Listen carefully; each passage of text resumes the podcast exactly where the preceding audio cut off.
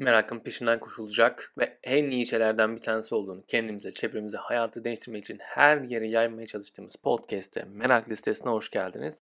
Sizinle Meraklı An serisinden bir yer daha paylaşmak istiyorum.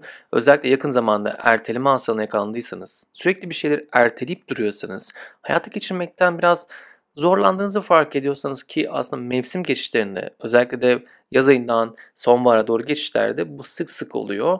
O yüzden benim kullandığım en etkili yöntemlerden bir tanesi olan 2 dakika kuralını sizinle paylaşmak istedim. Bu meraklı anın olduğu tüm bölüm dinlemek isterseniz 61. bölüm neden erteliyoruz sorusuna yanıt aradığım erteleme aslında yakandığım dönemden bir kesit. Ona bakabilirsiniz. Keyifli dinlemeler 2 dakika kuralını uyguladıktan sonraki yorumlarınızı da merakla bekliyorum. Paylaşmayı unutmayın. Hadi bölüme geçelim. Merak. Peşinden koşulacak şey. Peki merak ediyorum. Bu bilgiyle ne yapacaksın? Sonucum ne olabilir yani? Başka bir ne olabilir? Ben nasıl bunu çözerim falan derken bu sefer çok daha yakından böyle hani iki ay önce falan keşfettiğim Struttles kanalı var. Campbell Walker'ın çektiği kaydettiği. Ben çok keyifli hatta daha önce merak bülteninde de paylaşmıştım sizinle bazı videolarını. Çok severek takip ediyorum kanalı. O da ertelemeyle ilgili nasıl başa çıktığına dair 2 dakika kuralını paylaştı. Buna baktım. 2 dakika kuralı ne olabilir falan derken bu gerçekten beni değiştirdi. Bunun sayesinde daha odaklanabildiğimi ve aslında ertelediğim şeyleri de yavaş yavaş yapmaya başladığımı fark ettim. Ve aslında iki hafta önce fark ettiğim şey benim bugün bu podcast'i kaydetmeye de götürdü. O yüzden belki sizin de işinize yarayabilir. Çok basit bir kural ama gerçekten de çok da etkiliymiş. Bu basitliğin altındaki etkisini görmek çok güzel. 2 dakika kuralı David Allen'ın e, yarattığı bir kuralmış. Onun bahsettiği bir kural iş dünyası ile ilgili. Çok basit bir maddesi var. Diyor ki eğer yapacağın işleri 2 dakikadan kısa sürecekse hemen yap.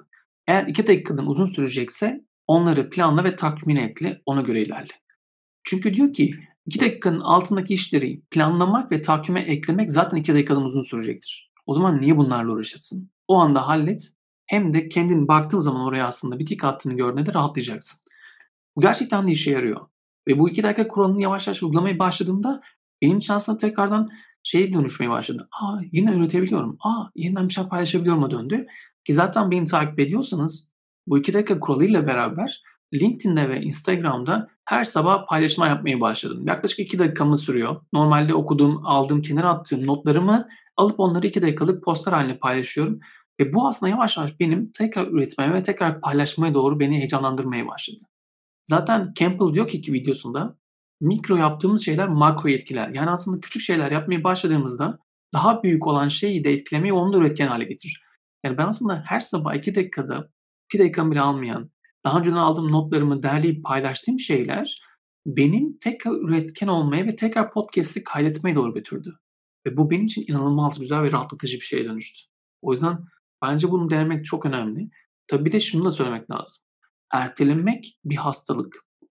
Gerçekten öyle. Yani erteleme hastalığına tutulduğumuzda bunu geçirmek için çok fazla yöntem ve deneme var. Herkesin belki de farklı yöntemleri var işe yarayacak olan.